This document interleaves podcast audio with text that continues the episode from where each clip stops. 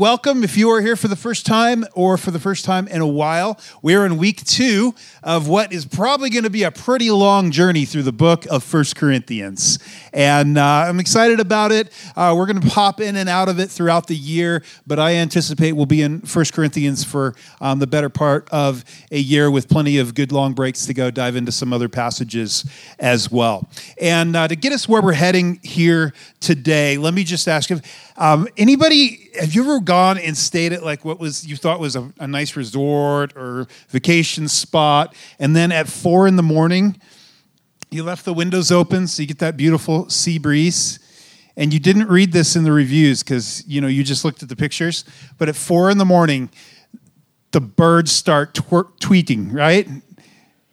And you stayed in those. I've been in some spots, not like that fancy, but some spots you leave all the windows open. 4 a.m, all of a sudden the birds start up, you know, chirp, chirp, chirp. And it would be beautiful, except for it's 4 a.m. I remember one place I went and there were roosters. And they started crowing at about 2 a.m. And I kid you not, me and my friend, we were on a missions trip on this one. We were up like trying to throw rocks. We were like trying to shoo them. They wouldn't go away no matter what we tried. But anyway, so that beautiful sound of birds tweeting and just sort of singing and talking back and forth. Here's what you got to know about that sound.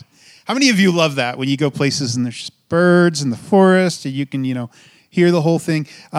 So there's multiple things going on there. And one of those things is actually the bird's way of jockeying for position, of saying, stay off my turf, of saying, this is my little section of the world, and I may be little, but by golly, this is my little part. This is my branch. This is my place. And actually, what we're going to see in Corinthians is a church that was kind of doing that in a few different ways here. And so in just a minute, we're going to dive into this passage. We're going to talk about divisions. And we're going to see really 2 major themes that Paul begins to draw out. One of them is when it comes to divisions inside of followers of Jesus, inside of the community known as the church, what do we do with leaders is one of those. And then the other one is what do we do with wisdom and knowledge? And Paul's going to come back to these things and really drive his point home in a few different ways over the next few chapters. But as we go through today, I want to highlight a couple of words specifically. And these 2 words are this, Sophia, this is a Greek word, Sophia, which we know is wisdom, Sophia, wisdom, and the other one is logos, the word or knowledge.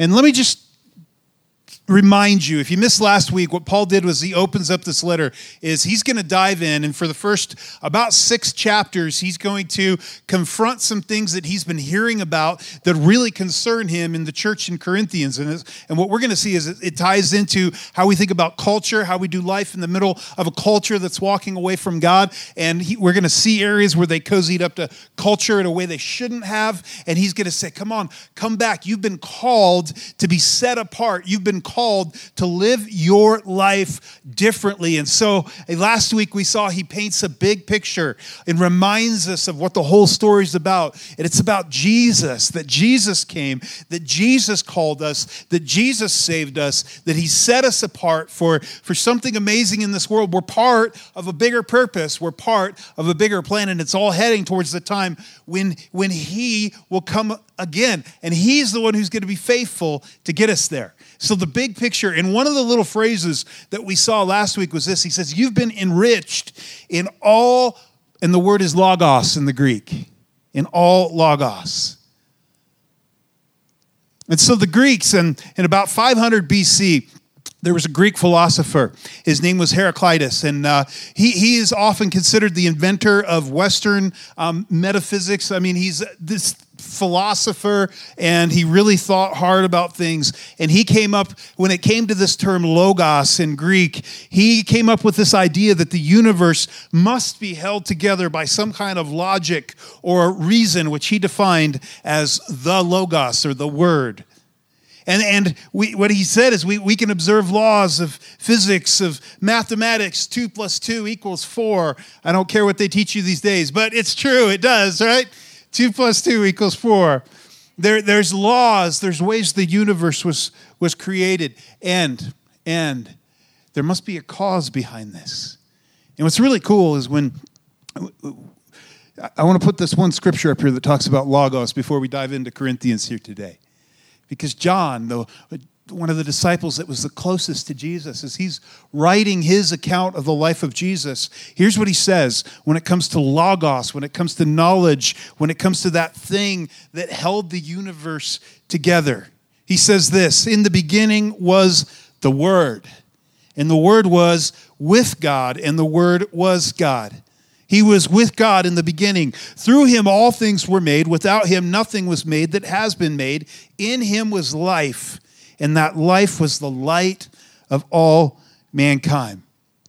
And so John, as he starts his account of the life of Jesus, he says, yes, you're right. There is a logos. There is a logic. There is a rationale. There is something that holds the universe together, but it's not a force. It's not some, mysterious force or some impersonal thing. No, the Word is personal, and the Word was what? It was with God, so distinct from God, and yet the Word was God. And so right away at the beginning of John's letter, we discovered that the Word, who we discover a little while later, has a name. And I think you're in church, you probably know his name, right? There you go. If I ever ask a question, you can usually just answer with Jesus, and it probably will work. It's always a good answer. So Jesus, the Word, we find out his name just a little while later. The Word is God. He's pre-existent. He existed before anything created that exists. He was coexistent with the Father, and we'll find out a little later in John, with the Holy Spirit from the very beginning, self-existent, the three in one. So right at the beginning of John, you have the foundational doctrine of the Trinity, the three in one, that God is three persons in one. And that blows our mind, right? As it should, because he's the infinite God. But he's personal. We know his name. He has a name. And you can have a personal relationship with the eternal God, the creator of the universe. That's the heart and the message of what we know about the Word, the logos, right? And so Paul comes around in Corinthians and he says, you've been enriched with all knowledge, all logos. And he ties this in. And we're going to see this word come up several times as we go through this. And then we're going to see wisdom and how these things tie together and how it can help us as we walk through a culture that thinks actually in many ways very similarly to the Greek culture. And then also as we have interactions with each other. And so in 1 Corinthians 1:10, now that Paul set the stage with this incredible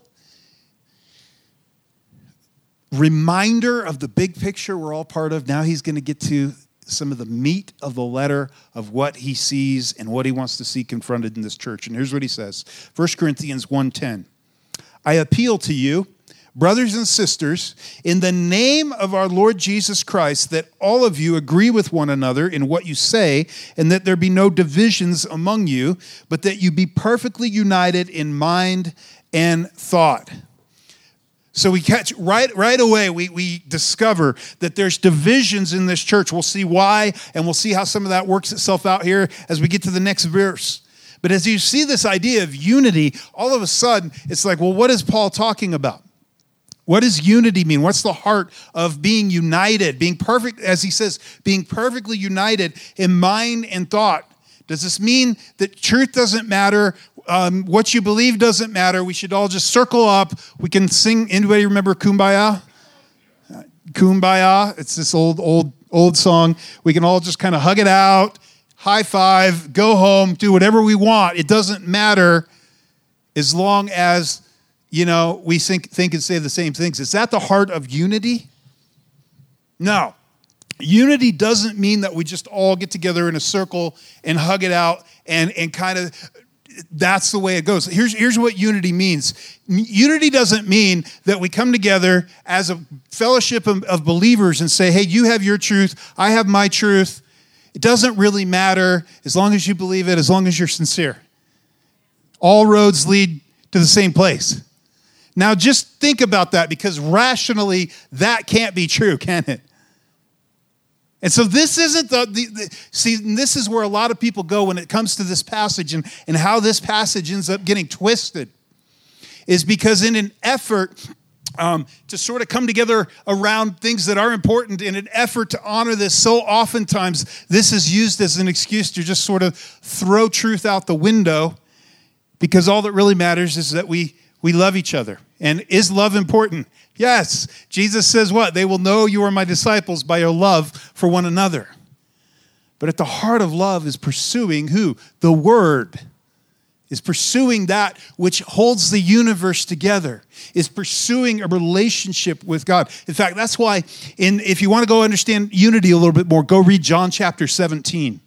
And as Jesus prays for us, actually, his followers to have unity, it's to have unity in him, actually in him who is the truth. In fact, this is what he says in John 17:17, sanctify them, or set them apart, through your truth. The word, your word is truth, he says. And who's the word? We learned that at the beginning of the book of John, didn't we? It's Jesus. So it's found in him. That's the truth, is we fight to really know Jesus. We work to really know Jesus, because Jesus is the essential thing that binds us together. The Word of God, what Jesus says is true, who Jesus is, the written Word of God expressed, that is where truth is found. That is where we're set apart as we get to know that, as we pursue that. That is where we find common ground. Now, in the midst of that, it is very important, and here's what often happens in churches, is churches split and divide over kind of silly things. I mean, I think there's well over 1,000 different Protestant denominations. And most of them, they're not over real major issues, right? A lot of them are over some pretty minor issues.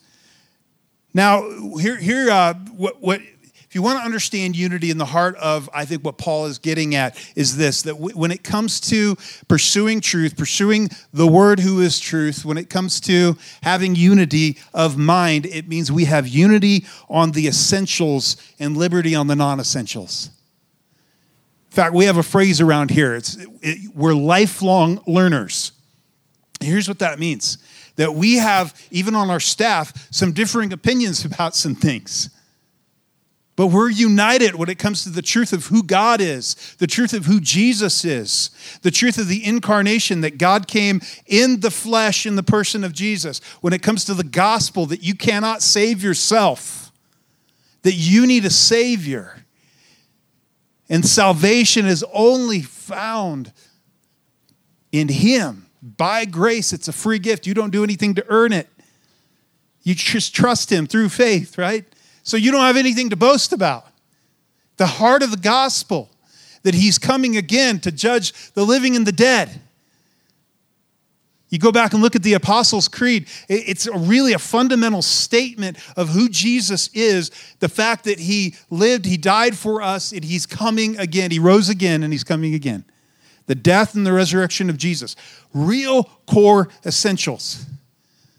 But what lifelong learners means is we don't think, when it comes to a lot of other things, we don't think we have it all figured out yet. In fact, when it comes to some things, like, things, we say smarter people than us have been disagreeing about these things for thousands of years.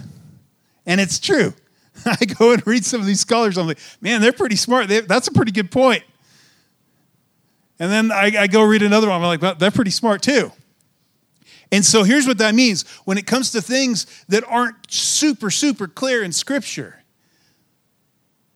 man, we can love each other. We can fellowship together. We can even be on staff together, not agree on every single particular. Things like, we believe Jesus is coming back.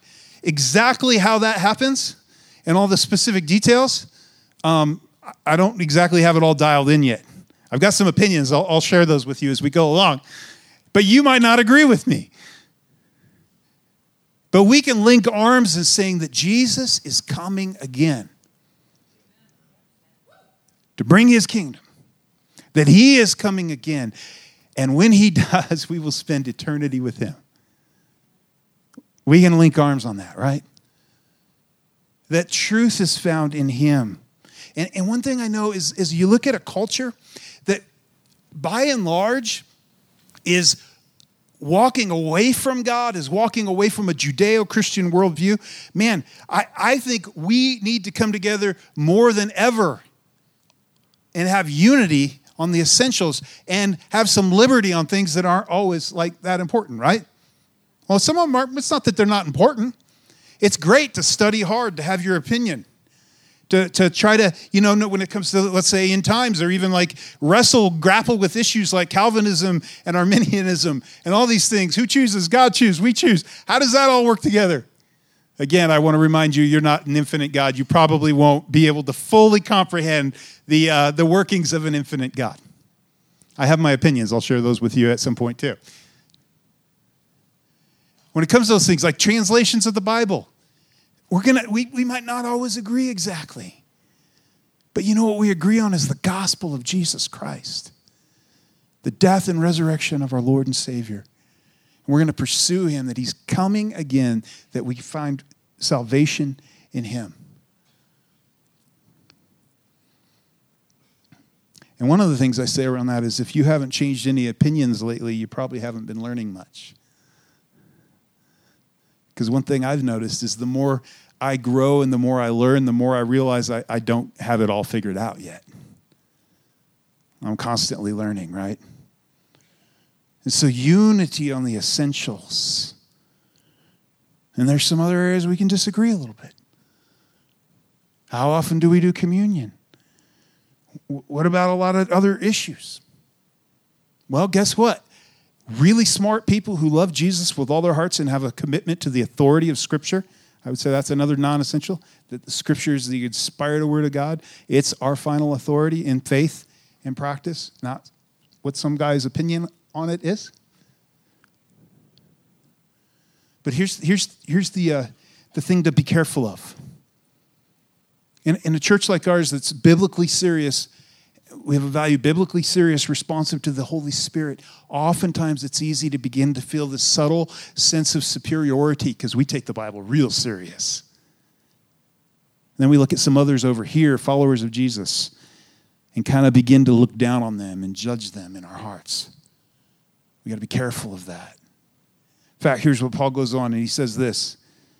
My brothers and sisters, some from Chloe's household have informed me that there are quarrels among you. What I mean is this. One of you says, I follow Paul. Another, I follow Apollos. Another, I follow Cephas. Another, I follow Christ. Now, we don't know who Chloe is, other than that's a woman's name often used among the well-to-do, this time in Greek culture. But apparently, whoever she was, her or people from her household came. They brought a report to Paul about some of the crazy stuff that we're going to learn about in the next 6 chapters that are going on in certain areas of this church. And to understand sort of the factions, remember we started talking about the birds tweeting, this is my territory, this is how I feel important, this is how I feel, don't get in my space. It's kind of, this is what's going on in Corinth. And since 44 BC, when Julius Caesar rebuilt Corinth, he rebuilt it as a Roman colony. And you got to understand, I'm going to blaze through a little bit of history real quick, just so you understand sort of why some of this stuff is such a big deal and how they're getting this from the culture. And Paul's going to say, careful, the culture is going to lead you down the wrong path here. So Julius Caesar rebuilds Corinth, and they prided themselves on being a Roman city on Greek soil. And so I'll show you a couple pictures really quick. Showed them last week, but for those that maybe you're joining us for the first time, you had all kinds of stuff going on. You had these are the ruins of ancient Corinth. I got to go there when I was 13 and remember it. It was really an amazing experience. But you had the bema, or the Roman seat of power, that was this incredible area where, you know, the Roman governor was. We saw that in Acts chapter 18, where they drug Paul in front of this Roman governor. You had this incredible stadium that housed 18,000 people, second only to the Olympic Games. This was a huge deal, cultural deal. You had incredible temples, multiple temples, including this, the temple of Apollo, the temple also of Aphrodite, where they worshipped all these pagan gods. So there was a religious culture distinctly not Christian. And then they had the theater, in ancient Corinth that would hold 3,000 people. And you've heard the saying, the whole town turned out for something. Have you ever heard that saying? So for us, it'd probably be the whole town turned out for Country Jam. Doesn't mean everybody in town went, but it means everybody's talking about it. Everybody's, familiar with it. Everybody's talking about the drama. Exactly, right? When Country Jam rolls around, we're kind of talking about it in Grand Junction, Colorado. At this point, the whole town turns out, and they would have these visiting intellectuals, these philosophers. They'd talk about theory and practice and wisdom and the logos, the thing that made the universe work. And they called these people the sophists. Remember our first word, the Sophia, right? Wisdom. For us, we have Country Jam. They have philosophers, the sophists. Also, do you notice the root word of sophist would probably be what? Sophisticated. So here's where we get sort of this idea of someone who's very intellectual, someone who's very sophisticated in argument. Oftentimes they would be really well-spoken. They would be the guys that could get up and it didn't really matter what they were saying, but by the time they were done, you're yeah, right? These are the guys. And one of the reasons why when you hear the word sophist or sophistry, even you may have a negative perception of it today is because of what Paul's about to write. Confronting this perspective. So, but these sophists, they would travel around and actually make disciples or learners or followers for themselves. And these disciples often quarreled and sort of scrapped among themselves about which one of their teachers was the greatest. This was the pagan culture that elevated human wisdom, logos, knowledge above everything. Logos, also the root of what? Logic. I can figure this out. I can dial this in. I can wrap my mind around how the universe works. And they exalted this sort of wisdom. And you begin to see this in the church now, where it says, hey, some of them are hey, I follow Paul. Yeah, Paul was the first one here. He led people to Jesus. I follow Paul. Almost others were I follow Apollos. He was a wonderful speaker. He was very learned in Scripture. He was able to explain it powerfully, and some of them were I like his skinny jeans. He's got the sneaker. We have a joke around here that there's this, it's a website or Instagram page or something, preachers and sneakers. And my staff keeps telling me I need to up my game if I ever want to get on that. And so one of these days, maybe I'll have some gold sneakers. I doubt it. I'm more the Ross dress for less kind of guy when it comes to my sneakers. So you got Apollos, and then you had Cephas, which is Peter, except for this is sort of the nickname, the Rock. And they're I follow Peter. He rolled through here after Paul and Apollos, and man, he was amazing. In fact, man, he was so close to Jesus. He's one of Jesus' favorites. I'm on Team Peter. And two major, and then you got this other group. I'll just follow Jesus.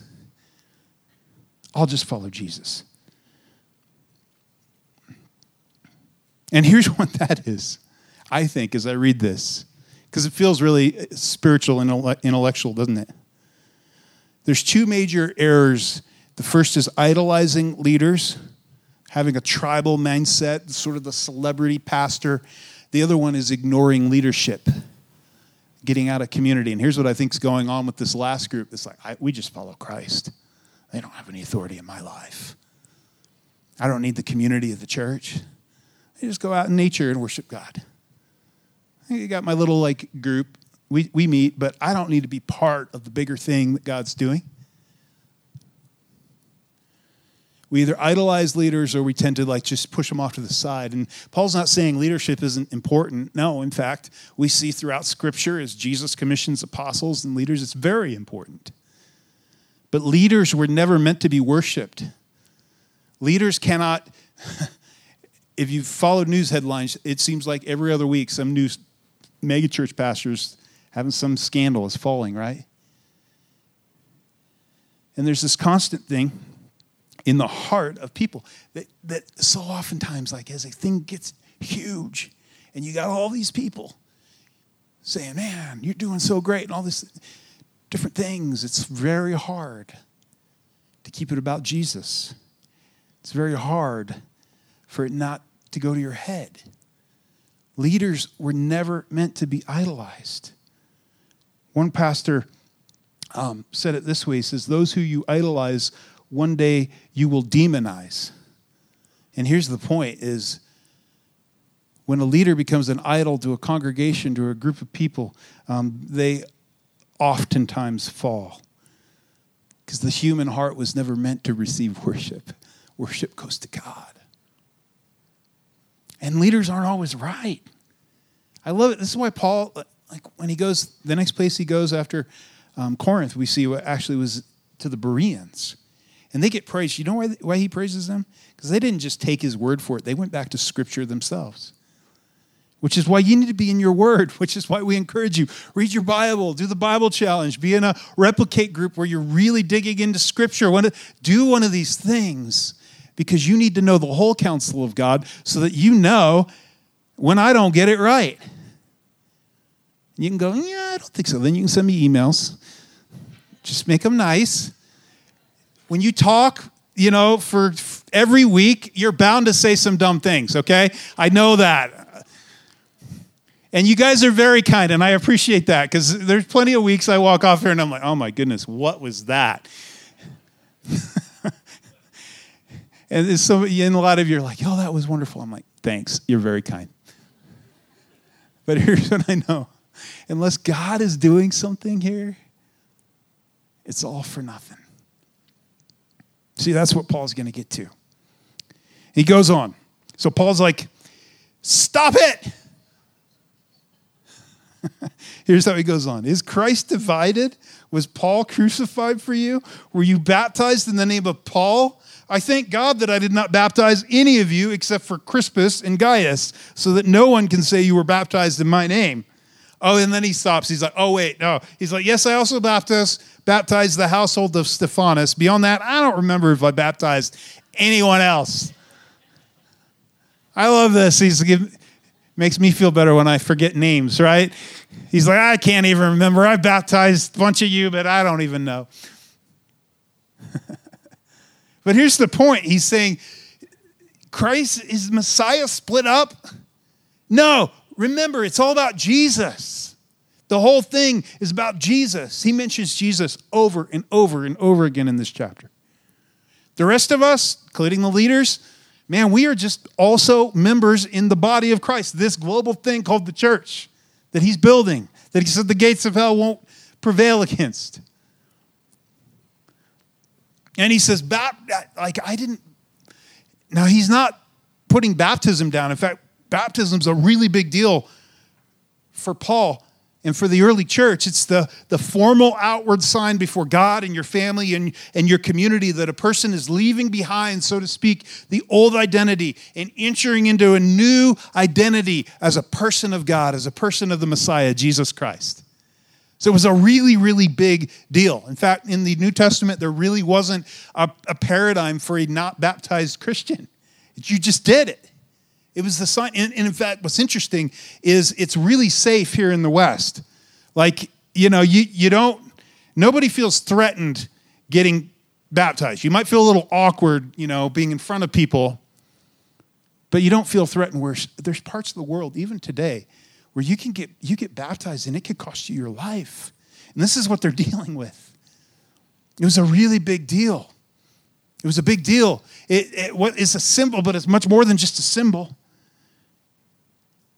Like a ring is a symbol, but it represents something much deeper and bigger than that, doesn't it? That you belong to someone else.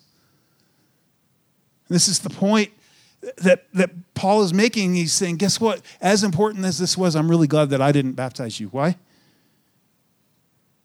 Because the big deal is not who baptized you into Jesus. It's the fact that you were baptized into Jesus, that you're part of his family. That's why I love here at Life Community, we have like parents baptizing kids. We have, I loved it, I can't remember if it was this year or the year before, kids baptizing their parents because dad came to Jesus. It's amazing. It doesn't matter who baptizes you. The point is, You follow Jesus. You become part of the thing he's doing. And I love it also that he remembers this, that he baptized the whole household of Stephanas. Because this just continues to illustrate the importance for parents, and we try to highlight this whenever we can in the scripture, of discipling your kids. That this is a household. It's not just your faith isn't just your private thing for just you. It's meant to be something that's poured into your kids and your grandkids. Parents, you have the most influence in the lives of your kids of anyone. Their peers are next. Grandparents, you're right up there too. On the role you have in influencing them. And that's why Deuteronomy says, hey, have these conversations when you rise up, when you sit down, on the way to the park, on the way to the soccer field. Make them a part of your life. Teach your kids scripture. Memorize scripture with them. That's one of the things that my mom made me do that I'm most thankful for now. She made me memorize scripture when I was a kid. And you know what? I use that almost every week. As God brings something to my mind that God planted in my heart years ago when I was a kid. You don't have to, as a parent, you don't have to have all the answers. In fact, I don't know. But you need to go know where to go look for the answers to the hard questions of life. There's a guy named William Lane Craig. He was he's really written a lot on helping move kids towards Jesus and prepare for what they're going to face in a secular society. Here's what he says. If parents are not intellectually engaged with their faith and do not have sound arguments for Christian theism and good answers to their children's questions, then we are in real danger of losing our youth. It is no longer enough to simply teach our children Bible stories. They need doctrine and apologetics. They need to know that there's good answers. You don't have to have them. You just need to go know where to go look for them. That's what the church does. We come alongside you. But it's your responsibility to take the initiative, to disciple your kids, to pour into your kids, to have conversations about Jesus. And I love the fact that we have so many kids in our church. Here's what I want to see. I want to see them grow up and follow Jesus for the rest of their lives. And that happens most effectively when parents are engaged in the lives of their kids. Verse 17, for Christ did not send me to baptize. In other words, baptism wasn't like my primary personal calling. He's not saying don't get baptized or it's not important, right? He's just saying the who isn't important. Christ did not send me to baptize, but to preach the gospel. My life's about the gospel.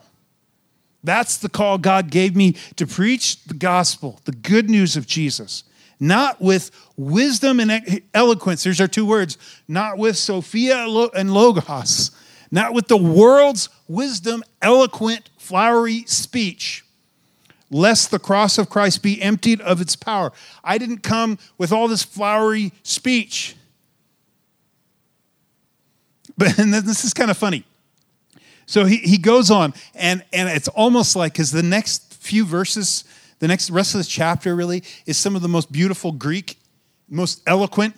So it's almost like he's teasing them. Because we remember, we said last week that scholars think that even if Paul hadn't written half the New Testament, you would know his name because he was that brilliant. And so it's like almost for a minute, he's going to turn it on. And so there's a lot in, you don't get the sense in the English, but in the Greek, you get this like poetic sense of like this incredible rhetoric. Almost like he's teasing them with it because of what he's going to say here. Next, here's what he says. He's like, hey, just so you know, I can throw down. I'm going to throw down a little right now, okay? So he goes this, for the message of the cross is foolishness to those who are perishing, but to us who are being saved, it is the power of God. For it is written, I will destroy the wisdom of the wise, and the intelligence of the intelligent I will frustrate. So there's this big thought, like the Logos, again, the Logos, the message, the word of the cross. Guess what? He says it's folly. It's foolishness. This is the Greek word, literally the root word for moronic. And here's what this means. If you follow Jesus in a culture that doesn't understand Jesus, it's sometimes people are going to think you are a moron. Paul says this is how this comes across. There's two different paths when it comes to wisdom. There's the way of the world, and there's the wisdom of God. The logos of the cross. And guess what? It's true. The atheists, they think you're an idiot because there isn't a God. How could that even make sense, right? Hindus are like, there's hundreds of millions of God. How can the gospel that God came in the flesh and died, how does that even make sense? Judaism looks at Jesus as a failed Messiah. Messiah doesn't get crucified on a cross. Islam says he didn't really die. He just sort of fainted on the cross. See, the message of the cross, the resurrection, that God would come in the flesh, the incarnation, that he would live, that he would die for the sins of the world. 3 days be in the grave, he would rise again. And then the message goes out, the good news of the gospel, that this risen Lord is the Lord of everything. And you should, whatever it costs, give up your life to follow him.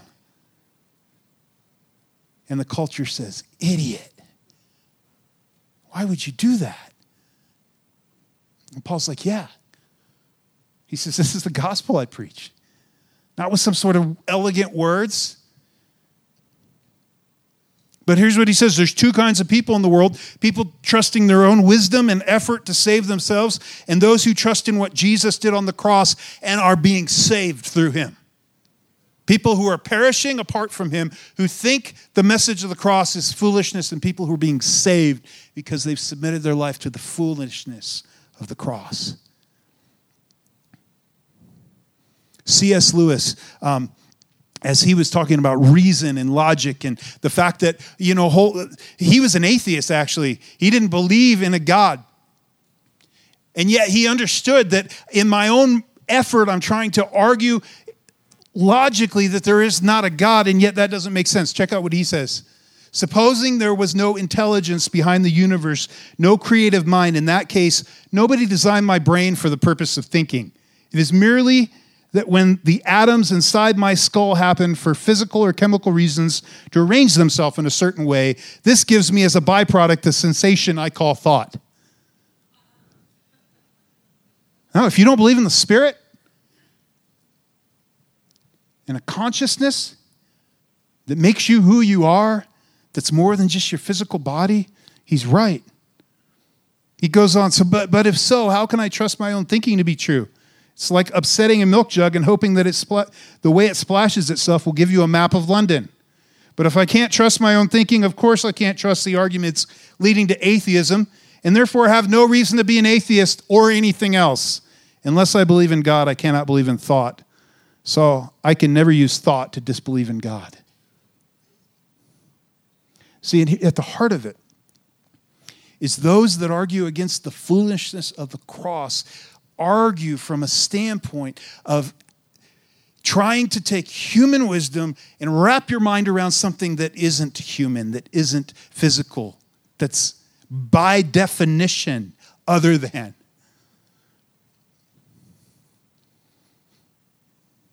You can't answer metaphysical questions with physical, rational logic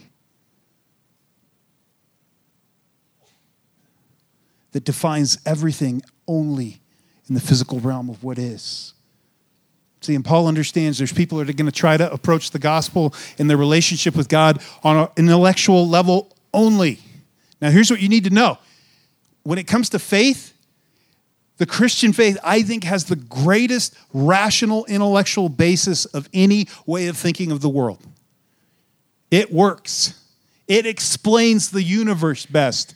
It explains humanity and the fallen nature of humanity. It explains that thing in me that knows there's something more and yet so often can't grasp it or wrap my arms around it. It explains that longing in my heart, that knowledge that something's broken in the human heart and in the human experience. But you can't understand it all simply rationally. See, Paul goes on. He says this, where is the wise person? Where is the teacher of the law? Where is the philosopher of this age? They're all over the podcasts, aren't they? And see, that's where so many go. But there's going to be a day, Paul says, when the podcasts stop, when the new atheists aren't atheists any longer, because they're going to stand face to face with their Savior. When the new age will realize it wasn't just about the universe, it's about the person of Jesus Christ, risen and returning to judge the future, to judge the world. Where is the philosopher of this age? Has not God made foolish the wisdom of the world? For since, and this is so deep, since in the wisdom of God, the world through its wisdom did not know him, God was pleased through the foolishness of what was preached to save those who believe. Then in God's big plan, in the midst of this pagan city, super proud of its intellectual culture, Jesus Christ, crucified as a criminal on a Roman cross, has actually risen from the dead and is the Lord of everything. It's a crazy message. And Paul's like, yep, but it's true. It's true. And it should change everything. One scholar says this, N.T. Wright, this was and is the craziest message anybody could imagine. That wasn't a smart new philosophy. It was madness. It wasn't an appeal to high culture. It was the news of an executed criminal from a despised race. This is what Paul's saying. He goes on, verse 22. Jews demanded signs and the Greeks looked for wisdom, but we preach Christ crucified, a stumbling block to the Jews and foolishness to the Gentiles. But to those whom God has called, both Jews and Greeks, Christ, the power of God and the wisdom of God. For the foolishness of God is wiser than human wisdom, and the weakness of God is stronger than human strength. For the Jews, he says, it's a scandal. That's the root word in the Greek, a scandal. Something that trips someone up. Jews always wanted a dramatic sign. Jesus says, nope, you're going to get one sign. What was that? Sign of Jonah. 3 days he's going to be in the grave and he's going to rise again. The Greeks, they were all about sophisticated philosophy and they just found this whole notion foolish. Suffering God, a criminal Messiah, the way to God not based on a rational approach to the Logos, the universe. Paul says, no, it's about a man. The Logos, the Word became flesh. He dwelt among us. And to all who received him, he gave the right to become children of God.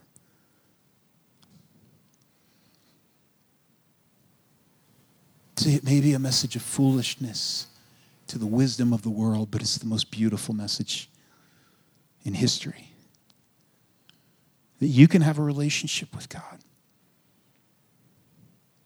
That you can know him. That you can embrace him.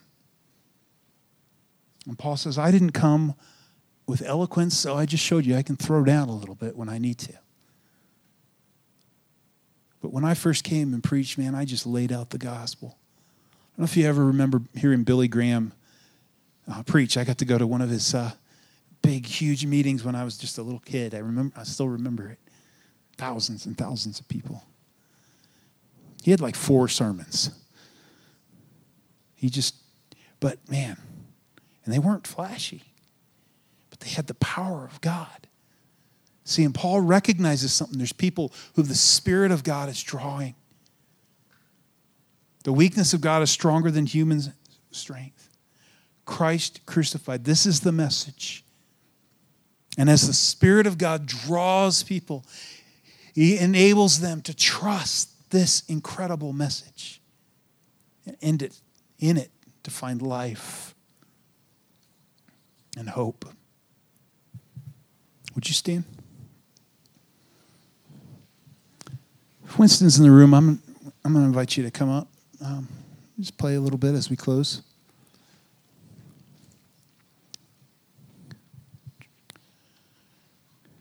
Here's how I want to close.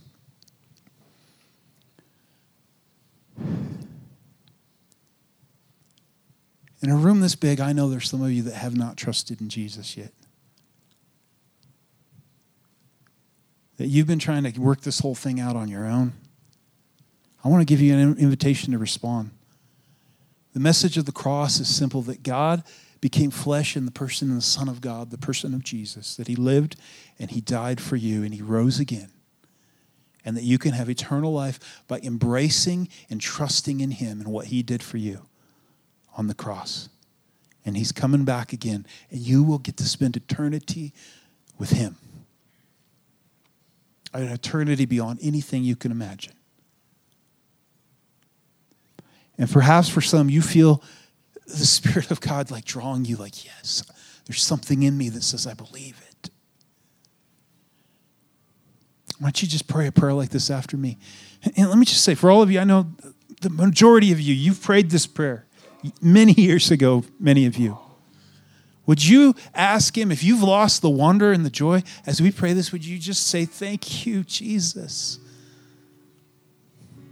Ask him, like the psalmist asked, to restore the joy of your salvation. If you feel dry inside. Because life isn't found in one more podcast. Good tips. It's found in the source of all life. Let's pray. That person in the room, you feel God drawing you right now. Why don't you pray a prayer like this? Lord Jesus, I need you. I believe in you, that you are who you said you are, that you died and rose again. Save me. Give me your life. I want to turn from my old life and follow you with everything in me. In Jesus' name. And Lord, thank you for my other friends. Bless them today. Let us all be in awe and wonder of this simple message. Foolishness to the world, but life to those of us being saved. In Jesus' name we pray. Amen.